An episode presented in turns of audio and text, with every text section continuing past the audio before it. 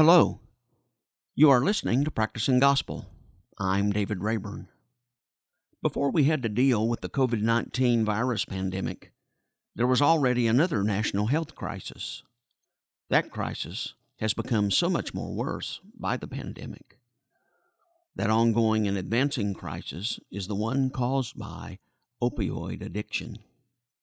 The United States Department of Health and Human Services declared an opioid epidemic in 2017. Even though that epidemic increased because of the COVID 19 pandemic, attention to it got set aside.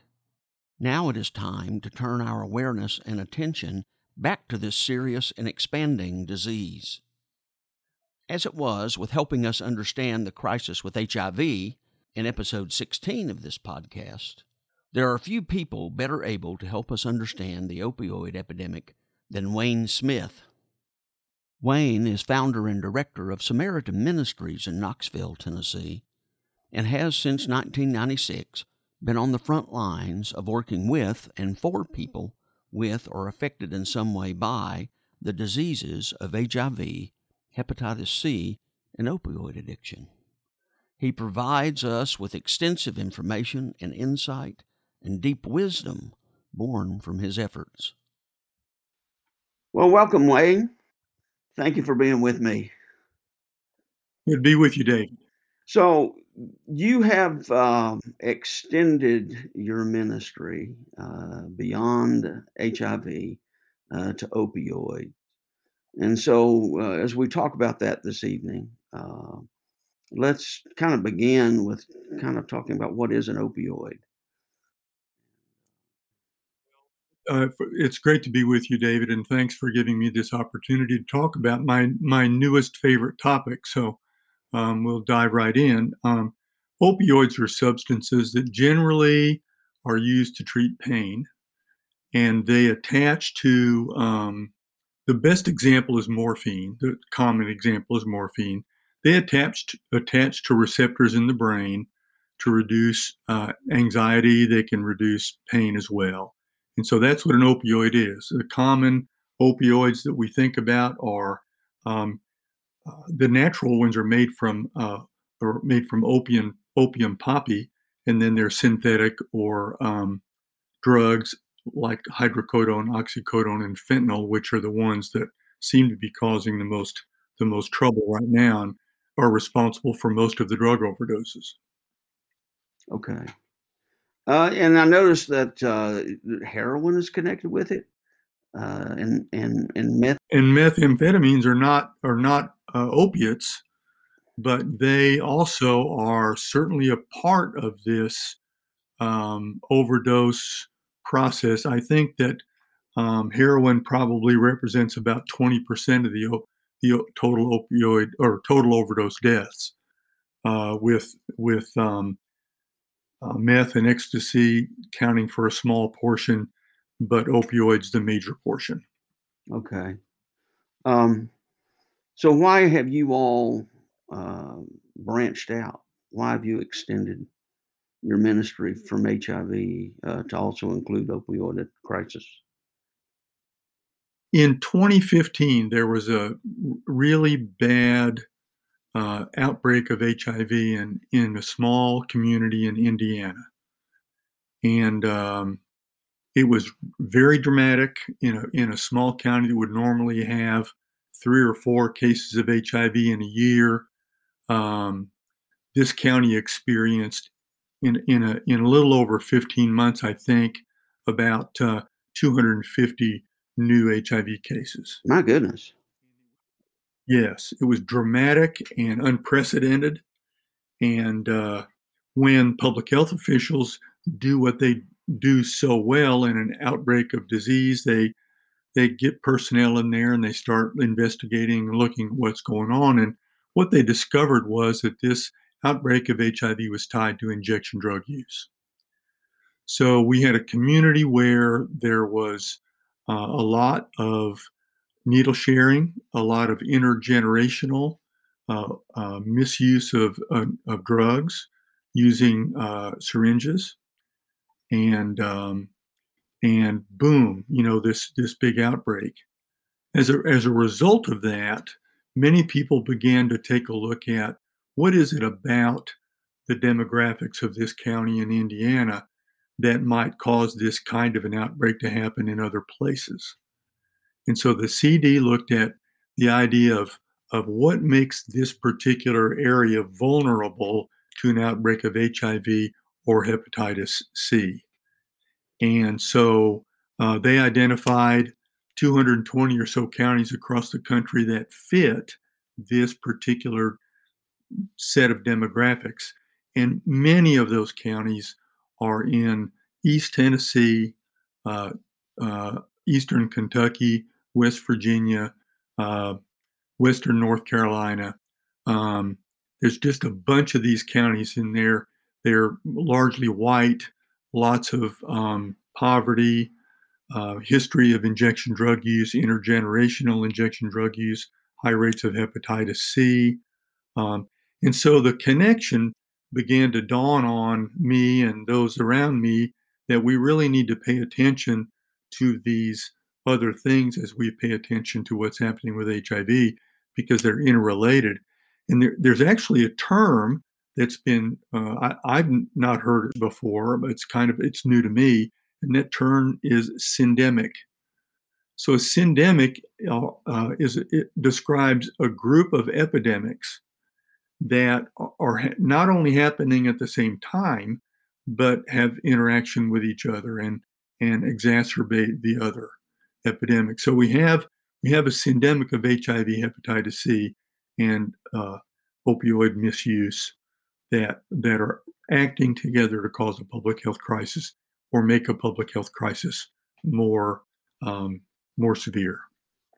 So so we decided uh, the first step we took was to get into hepatitis C testing because we knew that uh, when we uncovered people who were living with hepatitis C, there was a chance that they might be uh, getting a good chance they might be getting hepatitis C from injection drug use. And if that was the case, HIV couldn't be far behind or could be far behind, could be close behind.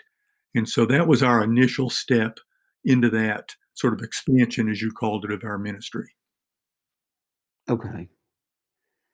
Well, the um, Center for Disease Control um, talked about the fact that before the pandemic, uh, opioids was a crisis. It was its own crisis. Um, and we'll talk more about what the pandemic has has brought to that. But prior to that, it said that uh, um, you know going into the pandemic, it was already a crisis, and and it talked about three phases in which that became a crisis. Uh, can you speak to that? Sure, I can. I'd be glad to do that. So, in the 1990s, there was this increase in prescription drugs in general across the country. Uh, and uh, deaths included prescription opioids. Uh, and that was the first phase, the first wave of this epidemic. So, the 1990s connected to natural and synthetic or semi synthetic opioids.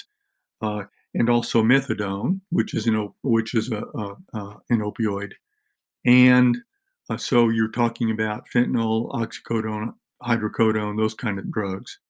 So that was the first wave. It was connected directly to these opioids and uh, and overdose deaths directly connected to that. That was the first phase.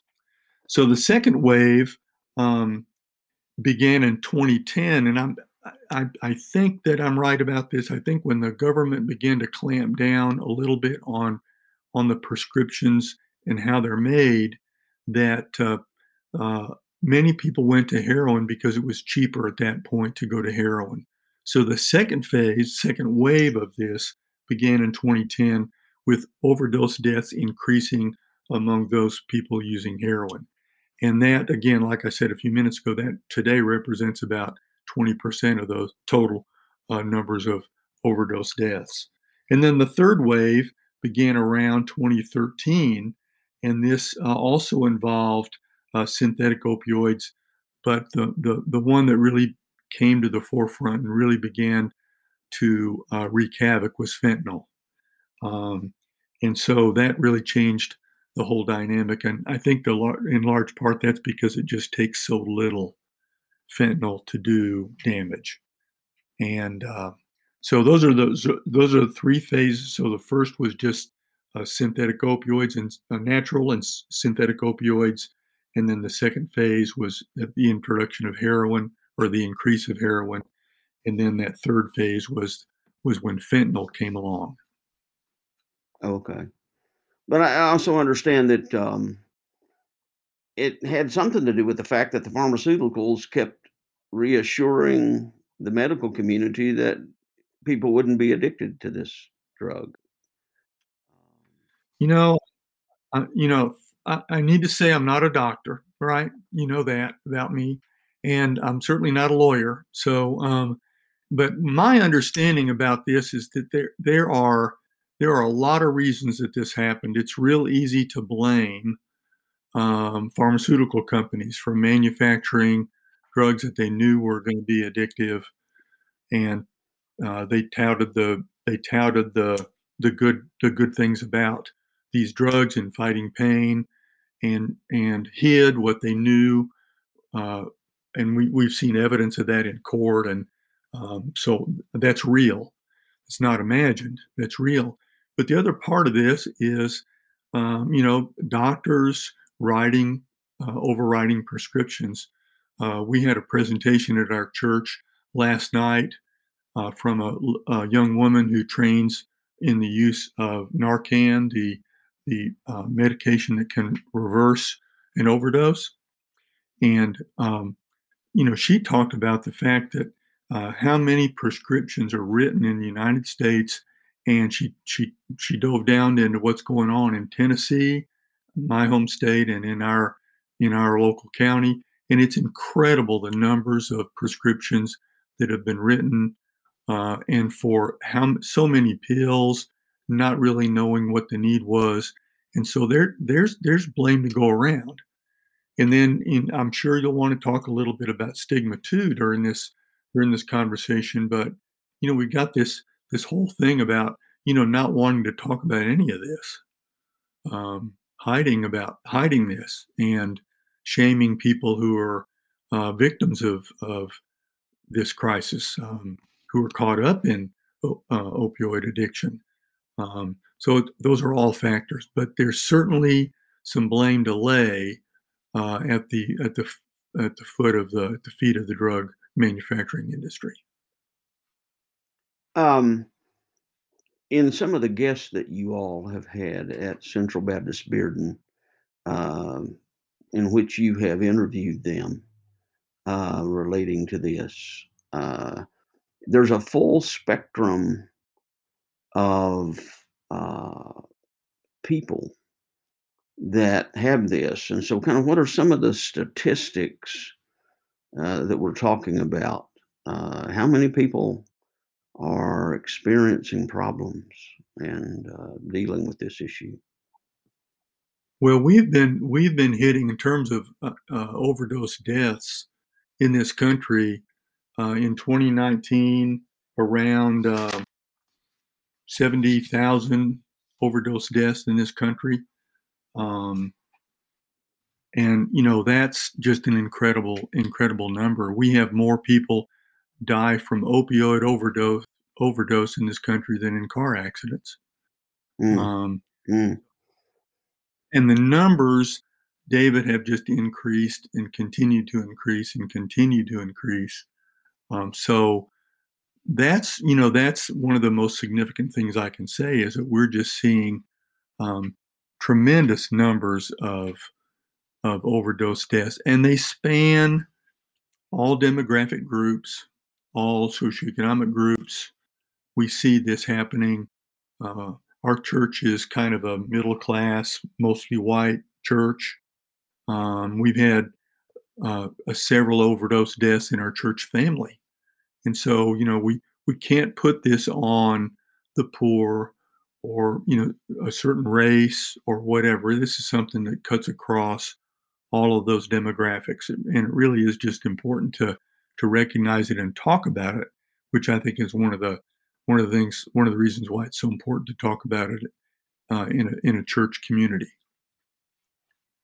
Well, you you mentioned that that it's related to pain relief, and um, one of the CDC, uh, no, I guess it was the Health and Human Service uh, statistic was that um, that's the leading reason why people get addicted is that they begin using while they're in pain, uh, and then it kind of extends on uh, beyond that.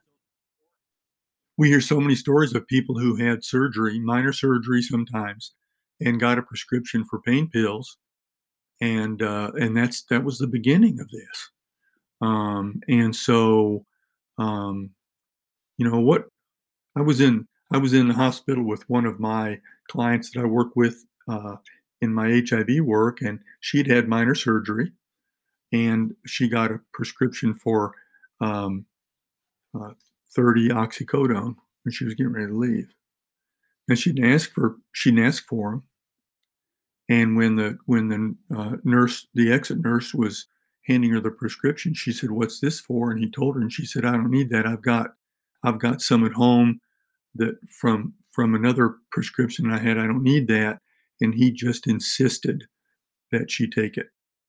And so um, it, it, it is the beginning in many, many, many cases. And the other statistics is kind of frightening. And um, one of the reasons that we highlighted as a part of our church uh, effort the Deterra, and that's a brand name, D E T E R R A, Deterra um, pouches, which uh, deactivate drugs. So you can take uh, unused medications in your home and put them in this pouch, add a little bit of water, and it completely deactivates whatever drugs you put in there so they can't harm the environment. They can't be used again, and you can just throw it in, in the uh, trash at home.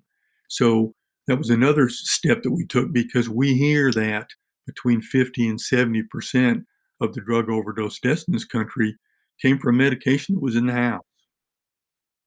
Okay. Uh, that somebody got a prescription for because they had pain and it's unused and it's in the house and it falls in falls into the hands of our kids our grandkids our friends um, and so you know th- that's also related to why it's important to talk about this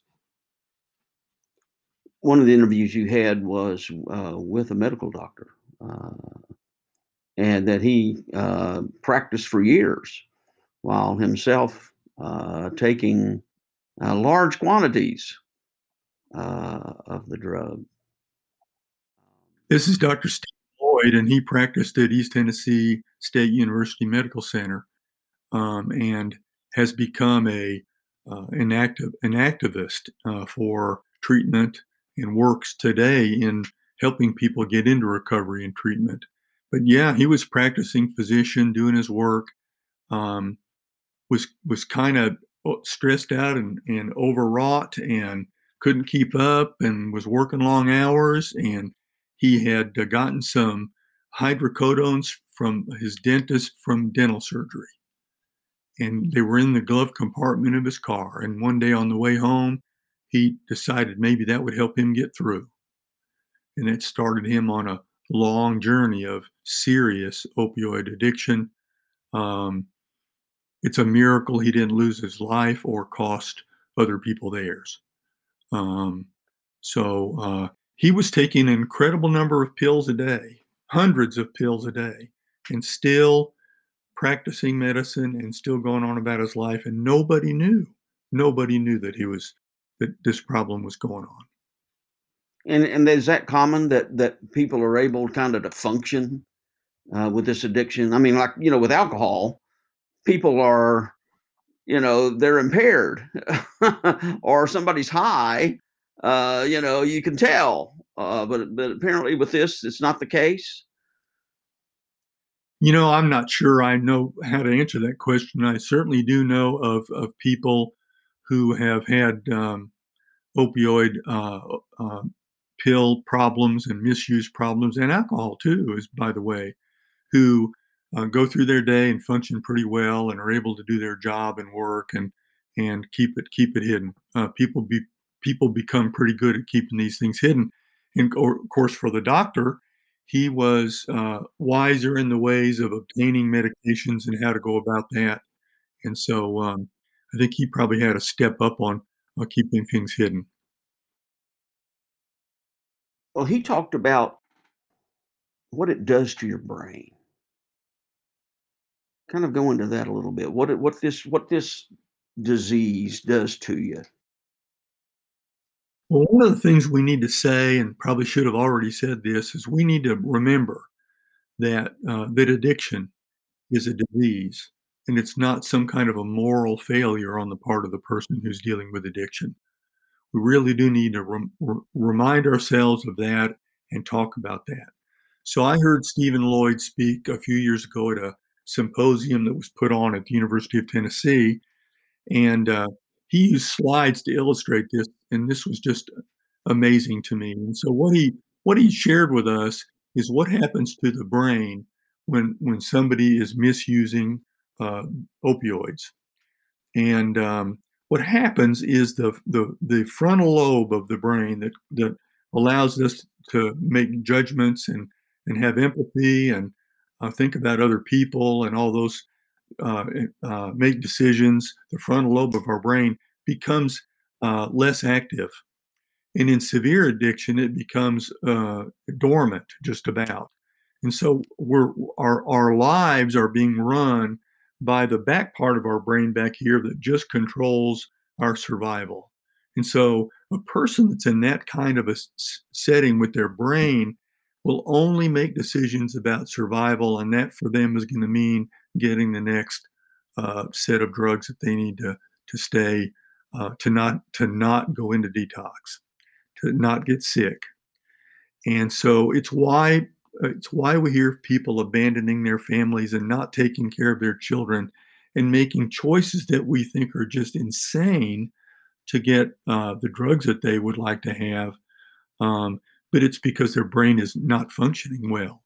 And so the other part of this that he talked about was when a person goes into treatment, um, that it takes a long time for this brain activity to get reestablished. And the examples he gave were, and he showed slides of the brain lit up with, I guess, a PET scan. Um, that after about a, uh, you know, a 24-hour detox or a, a uh, three or four day detox, a person goes through that, they they they get sick and they go manage their way through detox, and they get out on the street again or back home again or in their community again, and there's been no change in their brain. So they're still not able to make good decisions. They're still not able to to deal with day-to-day living. All they know is what's back here in the back of their brain telling them what they need to do next to get high and it's and he gave an example of an airline pilot and a physician and he said now these people when they get into a uh, an, an addiction problem that becomes identified they get help they get real good help they get help that's paid for by their employer they get help that's long term and in many cases 90 days or longer in a recovery program and then he showed us slides of the brain after a 90, 90 days clean. And we have the frontal lobe working again. So it's why we have this disparity when it comes to access to treatment that really needs to be addressed because people without insurance, people without support, people with minimal um, financial resources are going to get the short end of the recovery stick and not be able to get into those long term recovery programs, which are going to make all the difference. And so we need to address this in our communities. And one of the things that's happening at the Metro Drug Coalition, the group that helped us put on our program at our church, uh, is that they're really trying to work to connect uh, people of low income and people who have uh, health insurance issues with those long, longer term resources so they can have a better chance of, of having a successful recovery because they get their brain back. It was a fascinating, fascinating presentation. Um, your interview with Jason Goodman, uh, mm-hmm. he talked about that he had been in uh, treatment several times and that each time he hadn't followed through all the way. Uh, and it Yeah. wasn't until he un, until he did that, until he kind of followed through, that he was able to recover. That was a great interview. And by the way, I think uh, you may be posting that. It is on our website, and I encourage anybody who's interested in recovery um, because of their own story or because of a friend or family member. Great interview, great way to learn about uh, what what are the pieces, uh, all the pieces of recovery. But but Jason talked very well about um, that relapse is a part of this process and that it many times it takes people several times to get to the place where they're willing or able uh, or they have the support to really make recovery into a long-term success. Um, and and he said you know how many times are we supposed to uh, are we supposed to help somebody? You know that's the question. How you know family members ask us how many times I, are we supposed to help? Um, how many times should a person uh, recover from an overdose with Narcan before we say no more? And uh, Jason said, you know, if it's your family member, you want them to get Narcan every time they have an overdose. And he talked about the uh, the Bible verse, uh, Matthew eight, uh, Matthew eighteen. Uh, how often shall my brother sin sin against me and I forgive him? And Jason said, you know, it's not it's not one time or five times or seven times, it's 70 times seven, was how Jesus responded. So we really do need to stick with this long haul and uh, help people get to the place where they're going to be able to make it successful. It's not easy. Well, you talked about uh, in your interview with Jason um, that because people are different, uh, it takes multiple approaches uh, multiple paths to recovery, uh, but that you group those into two kind of broad categories. Uh, what are those? Well, I wasn't sure I was on the right track, but Jason kind of confirmed that. And so most of us are familiar with recovery from the abstinence kind of standpoint. So uh, somebody, you know, goes through detox and gets off their drugs, and then they get support for that through uh, a program that's sort of a 12 step model. So that could be uh, Celebrate Recovery. Um, there, are, there are many approaches, 12 step uh, uh, programs like uh, Alcohol Anonymous, Narcotics Anonymous. they they work great for a lot of people. And so most of the time when we th- when we when most of us think about recovery, that's what we think about. Um, there there has always been another route, which is the medicated assisted uh, therapy or treatment. MAT is what that's called, and the most common one that most of us know about is methadone uh, treatment. And you know that's methadone treatment has gotten a bad rap, and much of that has been um, justified because there are methadone clinics, and there have been methadone clinics over the years that really don't deal with the whole person, don't deal with the the support and counseling that is really needed with medicated assisted therapy to get a person number one off harmful opioids and onto a medication that's going to reduce their urge, uh, keep them stable, keep them from getting sick, so they can plow through that recovery process. There are many drugs now that are on the market that are used for for MAT. And as Jason said in the interview, it's becoming where I hear more and more people who are more knowledge about, knowledgeable about this than I am say that medicated assisted therapy is the gold standard. And Jason's point was this that everybody's different, and people who are uh, going through a problem with addiction um, uh, need to be given the opportunity to select, to look at, to find a recovery path that's going to work for them. And we can't let our preconceived notions about one's better than the other. Um, well, I did it this way, or or I've heard bad things about this way. Uh, you know, we have to let the options be on the table, and and uh, people who work in recovery that are that are sound and solid about it, uh, like Jason, uh, will will talk with people about all of the options that are available and help people figure out maybe what's going to work best for them, and then support them in that decision all the way through all the way through. We don't want to say, "Oh, if you choose that path, then we're not going to help you." And I'm afraid that sometimes that's the response of some well-meaning, uh, well-meaning supporters who don't really understand medicated assisted therapy and would say, "Well, you know, we're, not going to talk about that. We don't talk about that in our program. And if you're going to go that route, then you're not, you can't be in our program." And that's that's not the right approach. Well, the uh, Health and Human Services uh, article mentioned uh, uh a medication, uh, naloxone. Naloxone. Naloxone. Naloxone. Naloxone. Now, naloxone is what I called a Narcan just a few minutes ago. So, Narcan and naloxone are the same uh, medication. Narcan is a, a, brand name, and naloxone is the uh, uh, the common name. Um, so, this drug, naloxone or Narcan, is a drug that will is the drug that can be used to reduce an opioid overdose, and it's uh, it's an amazing drug. It's it's amazing how it works. It's amazing how effective it is. And one of the things that we that we uh, did the final night of our uh, series at church was did a training so that people in our church and people who were listening via live stream could go through this training and then get their own kit, their own uh, naloxone or Narcan kit. Narcan is a nasal spray version of this. Um, and it's amazing. And we really need to have it in our possession. We need to have it if we have a family member that maybe struggles with uh, drug misuse.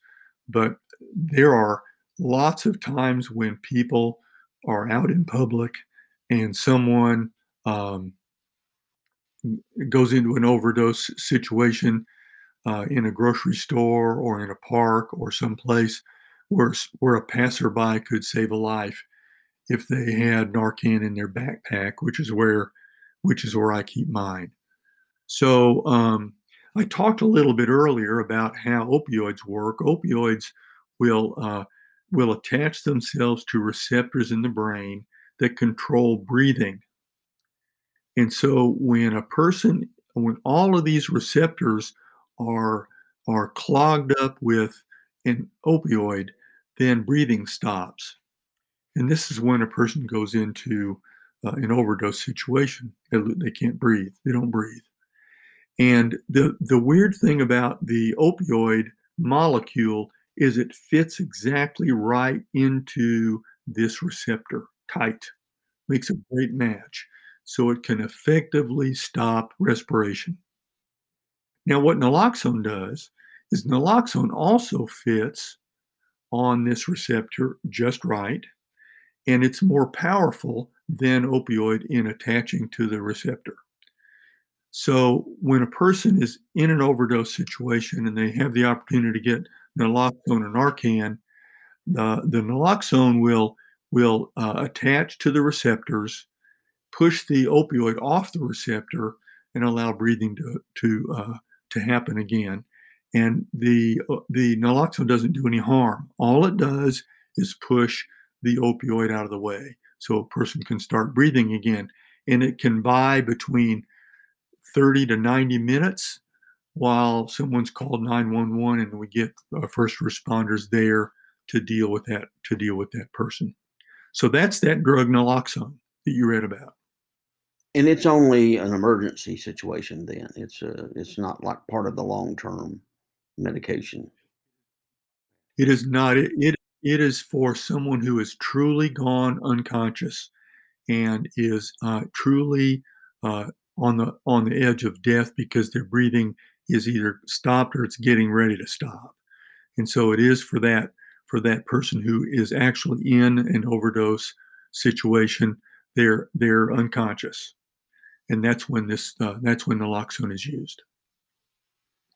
Both Stephen Loyd and uh, Jason Goodman talked about uh, wraparound services that need to accompany whatever treatment path a person chooses. What are those services? Addiction addiction's complicated and dependence on drugs or alcohol is complicated. And so getting getting out of that setting and getting away from that dependence is also complicated. And uh, very few people that, uh, and again, I'm, I, I, say this as a person who's learned along with what you've done learning, David. I'm, um, I'm, I'm not an expert and I'm certainly not a physician, but people make it through tough times when they have support. I think we, we know that that's the case. Um, and so wraparound services can include can include counseling, uh, sober living, um, uh, medicated assisted therapy, um, support groups, um, family members who go and uh, and sit in on support groups as well, so they can support their their uh, their family member. Um, it's about bringing to the table all of the uh, support that a person needs to be successful in recovery. Um, so, um, one of the things that Jessica, who uh, did the, the naloxone training for us last night, talked about was that her previous job was working at a hospital as a as a peer support counselor because she has been through an overdose and has recovered and is alive today because somebody gave her uh, naloxone. So her previous job was to visit in hospital rooms with people who had done the same thing so she could be a peer counselor and truly be able to say to somebody, you know, I know what you're going through uh, because she does and she has been through that. So peer support uh, is a is a part of that that wraparound, but we just can't we can't give people a, a, a you know a short term recovery uh, and say you know have a nice day hope this works for you uh, people need more than that to be successful in recovery and that i think the point that jason made really well well the CDC article uh, talked about things that the Center for Drug Control is is uh, doing, or disease control, excuse me, is doing.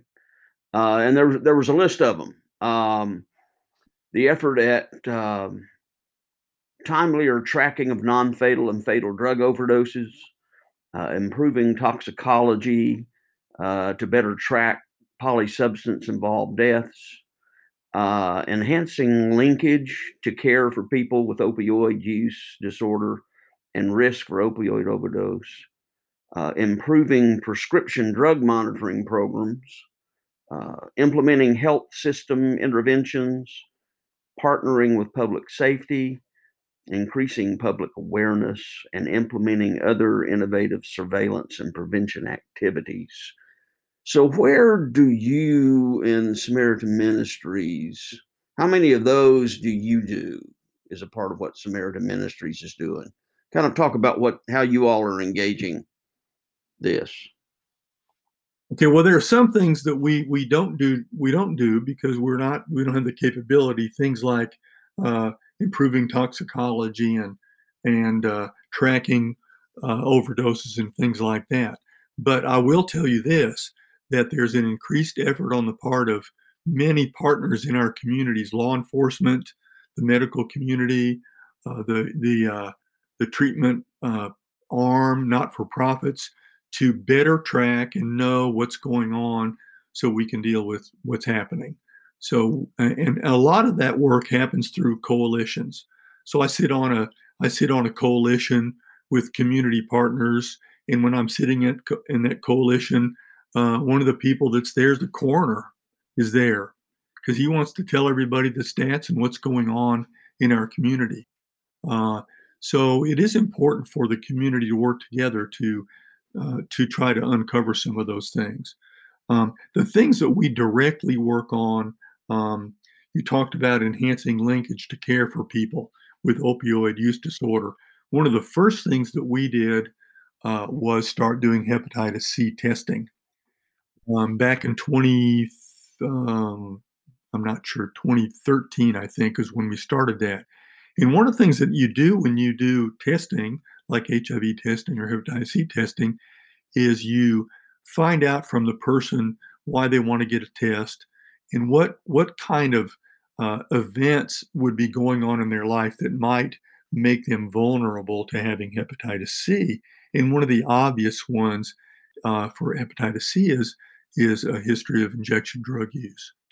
And so when we begin to in, engage with people who have Hep C or who want to get tested for Hep C, oftentimes that uh, knowledge about uh, a history of injection drug use leads to a diagnosis of Hep C, which leads to medical care and medical support and other wraparound services. So we quickly found that being a part of that, maybe that first step in running uh, an initial antibody test for Hep C, was really a, a doorway for a lot of people into uh, making contact with other people in our community who can provide that kind of support. Um, we also have been an advocate for the syringe exchange program that operates uh, in Knoxville. Um, syringe exchange is another one of those things that you know people you know see, you know hear about. You're going to give people clean needles. That's going to make the problem worse. What are you doing that for? And uh, there's all kinds of statistics that have been gathered about uh, the benefits of syringe exchange and public health benefits, getting dirty needles off the streets. But the big one is engaging people who are in the throes of an injection drug use addiction, engaging those people with caring professionals and peers who can help them connect with medical professionals and recovery uh, opportunities we we hear and we know um, that um, people who are uh, participating in a syringe exchange program are five times more likely to get into recovery. So um, we actively support this program. We have a telephone message on my telephone tells people where to call. It's on our website about the uh, where you can find syringe exchange programs and so we get calls because it's on our website, it pops up in a Google search. Uh, so that's one thing we're very active in.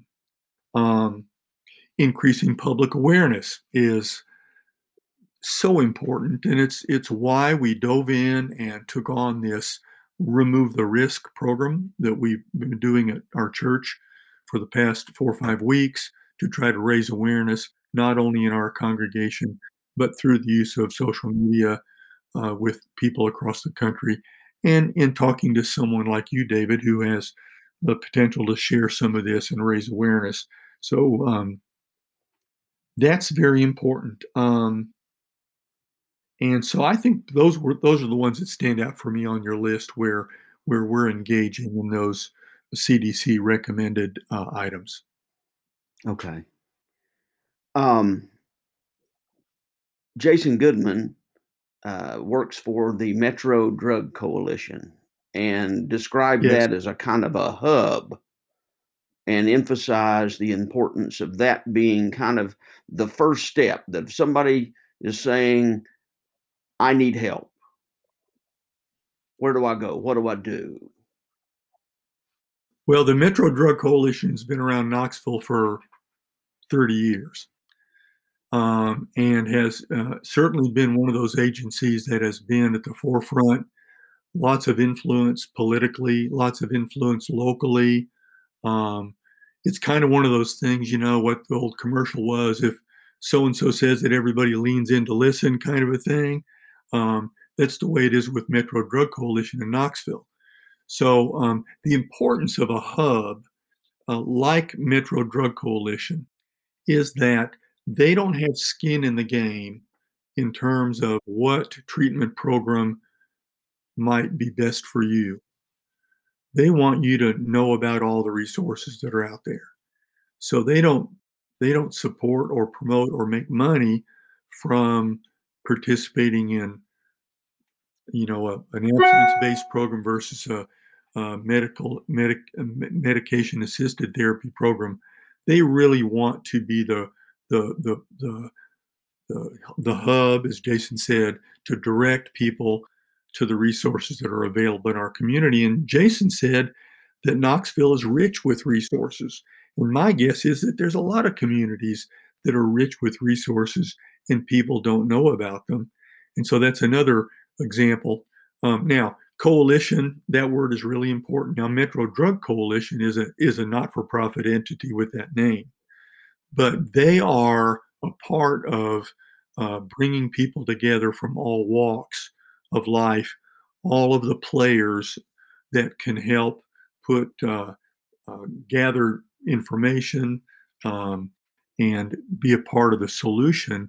And so it's really important in your community to find out if you're interested in this topic to find out who who's getting together on a monthly basis to talk about this. Where are uh, where where's the coalition of people who are who are looking to help solve this problem in your community? And and here's the secret. Uh, a friend of mine says, "What's the secret sauce?" Here's the secret sauce. My guess is that the coalition that's that's going on in your community doesn't have a faith partner because of stigma, because those are bad people, because of whatever you want to say. There are some religious organizations that don't want to be a part of a coalition if they hear talk about medicated assisted therapy. That's a no no. So um, it really is important to have people of faith sitting at this table. And that's been something that we've that has been so important to us, David, because we found that when there's a when there's a voice at the table for the faith community, a lot of people listen to that. A controversial issue like Syringe Exchange, it was important to have a big Baptist church at the table because that had cred about is this something we ought to talk about or think about or not. And it matters that we're there, David. It really does. Well, you that kind of comes back to um, your statement earlier uh, that this isn't uh, a moral failure, uh, that it's a disease, but that that so many faith communities consider it a more more moral failure. You know, I think for most of us, most of us go there. We go there first. You know, um, there's something wrong with this person. They made bad choices. It's on them. Um, they need to deal with this. It's not my problem. Um, you know, I just think there's something about human nature that that kind of goes there. And you know, we've not dealt well in this country with mental illness. We've not dealt well with some other stigmatizing diseases, um, and uh, it's really easy to blame the victim. And it really is important to understand that addiction is a condition of the brain that uh, a person cannot just decide to change. Um, they have to have help. They need uh, they need a they need a path, and along that path they need help. They need helpers and supporters along along that path to get to get out of that and to get, get to get into recovery. And you know, you probably have talked to a lot of people, David, that will tell you that they're in recovery. They don't tell you they're they're done. They don't tell you they're they're finished with it. They tell you that they're in recovery, and that's what Jason and Jessica and Dr. Loyd all said. You know, they're they're they're they're right now in a good place, and life's good, and they've, they've they're clean and sober, but they're in recovery. Um, now, one of the things that, that I'd like to mention uh, along this whole process about how we help people and the support services that, that may be necessary, the wraparound services, is an idea about adverse childhood experiences or ACEs. And I don't know if uh, if you're familiar with ACEs, David, or if your audience is, but um, uh, uh, there are there have been a, a bunch of studies that look at um, a set of uh, adverse childhood experiences. And they can be, there's a variety of them uh, sexual assault, um, abandonment, um, uh, physical physical violence, parents getting a divorce. Um, there's a variety of these, and there, there's 10 or 15 of these different adverse childhood experiences.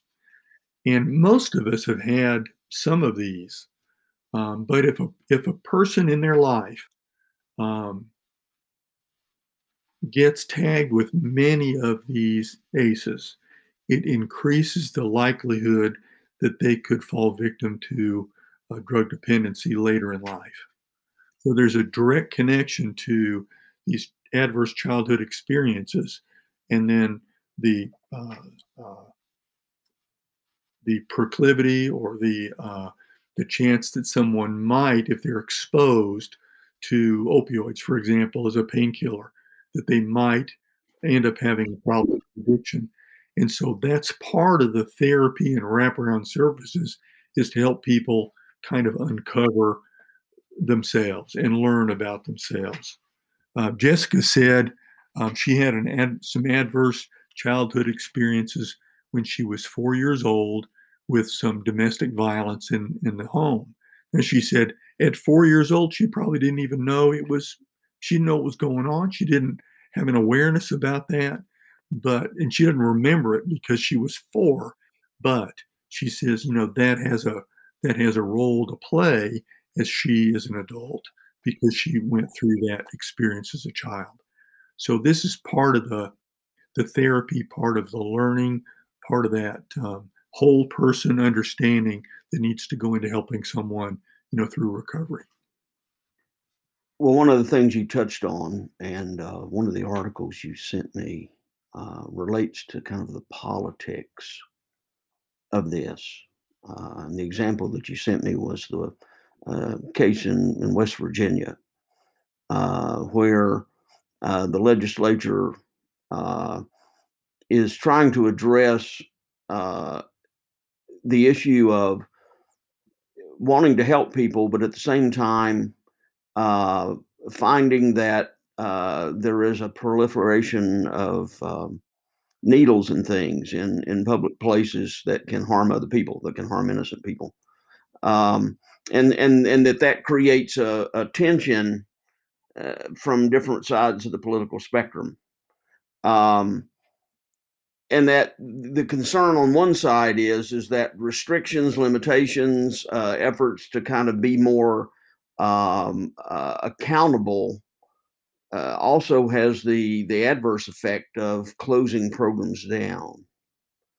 Uh, where the other the other perspective says, but there seems to be a good deal of of abuse, of lack of accountability, and that we are finding these these these these problems of of dangerous um, uh, things out in the public, uh, you know, with needles and things out in the public um, address that a little bit. Sure. So um, the West Virginia case uh, uh, uh, has been in the news a lot. Among I get a lot of articles related to opioid stuff and HIV stuff because that's kind of I'm, I'm, I'm, i get those I get those articles. And so the West Virginia case is interesting to me because um, my understanding is they they passed a law that um, uh, made it uh, mandatory that before a community could have a syringe uh, services program, which is what we call them, or a harm reduction program, um, that the local government had to okay it. So a local city, local county government would have would have to okay it. Now that sounds that sounds good. We, we want our local governments to be on board, and um, apparently what they had was a state law that that allowed this. Um, so I want to just talk a little bit about what happened in uh, Tennessee, which I know the most about, and also what happened in Kentucky uh, earlier than Tennessee. So when Tennessee decided to take a look, when the Tennessee legislature decided to take a look at this, they really did want local communities to buy in. They didn't want to pass a law that everybody had to deal with that they didn't know about. And so they put some common sense kind of ideas on the table. Number one, this is a public health issue. So let's let our let's let our uh, uh, Tennessee Department of Health decide what the regulations need to be and decide how this should best be approached instead of it being the legislature. So that was step one. Step two was that the, the, the Department of Health said if you want to do a, a syringe services program in your town, then you have to get a, you have to be licensed to do that by the State Department of Health.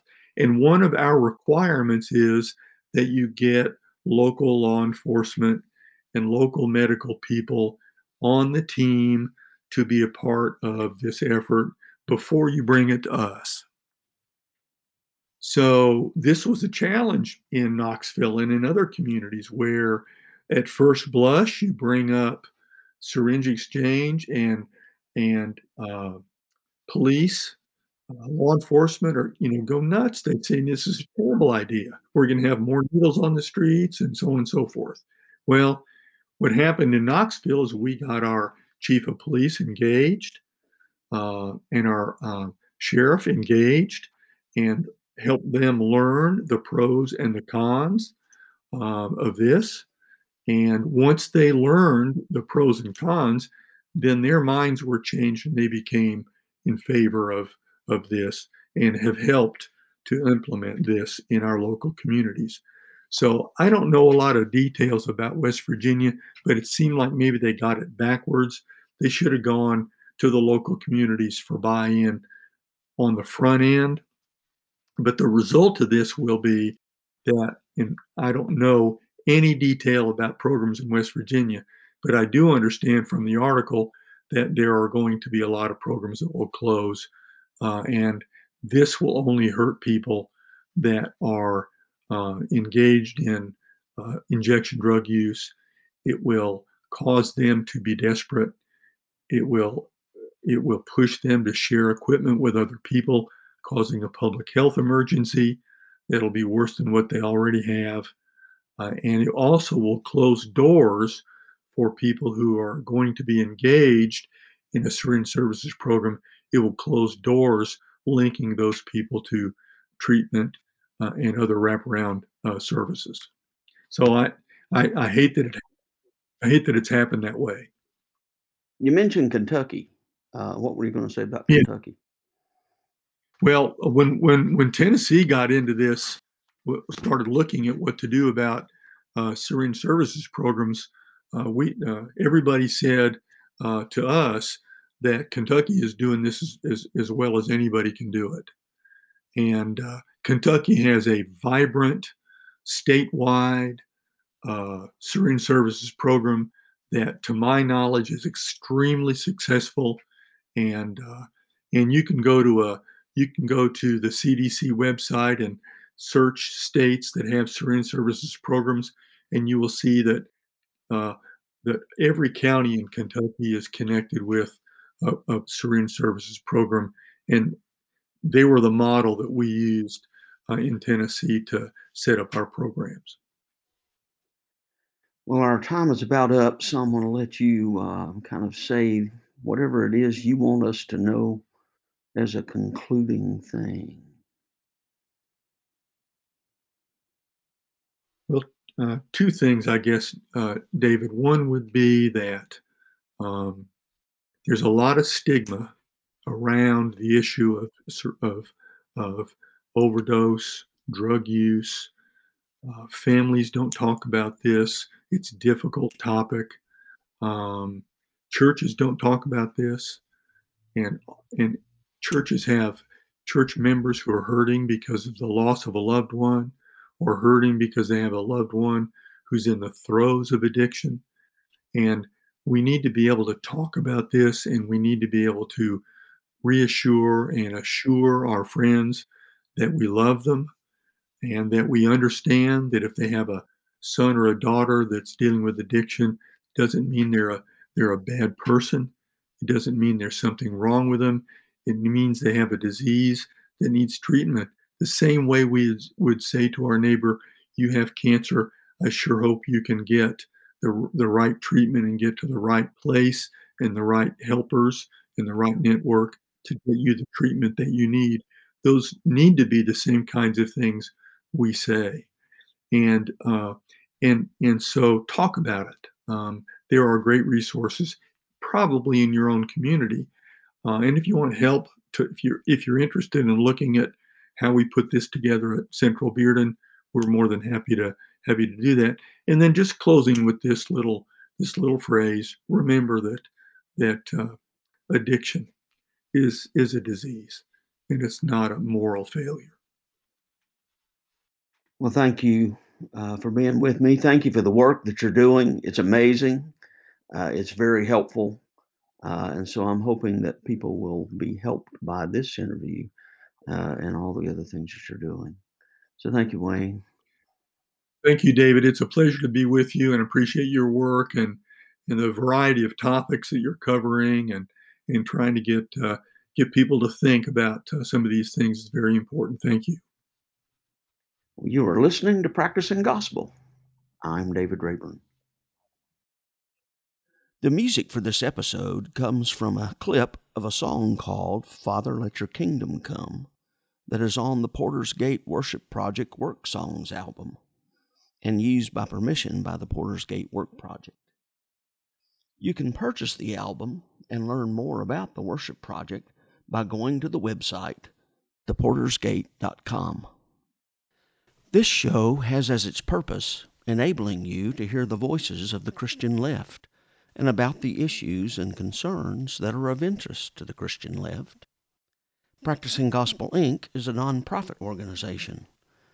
If you like what you've heard, go to my website at practicing-gospel.blubrry.net to subscribe and hopefully to donate.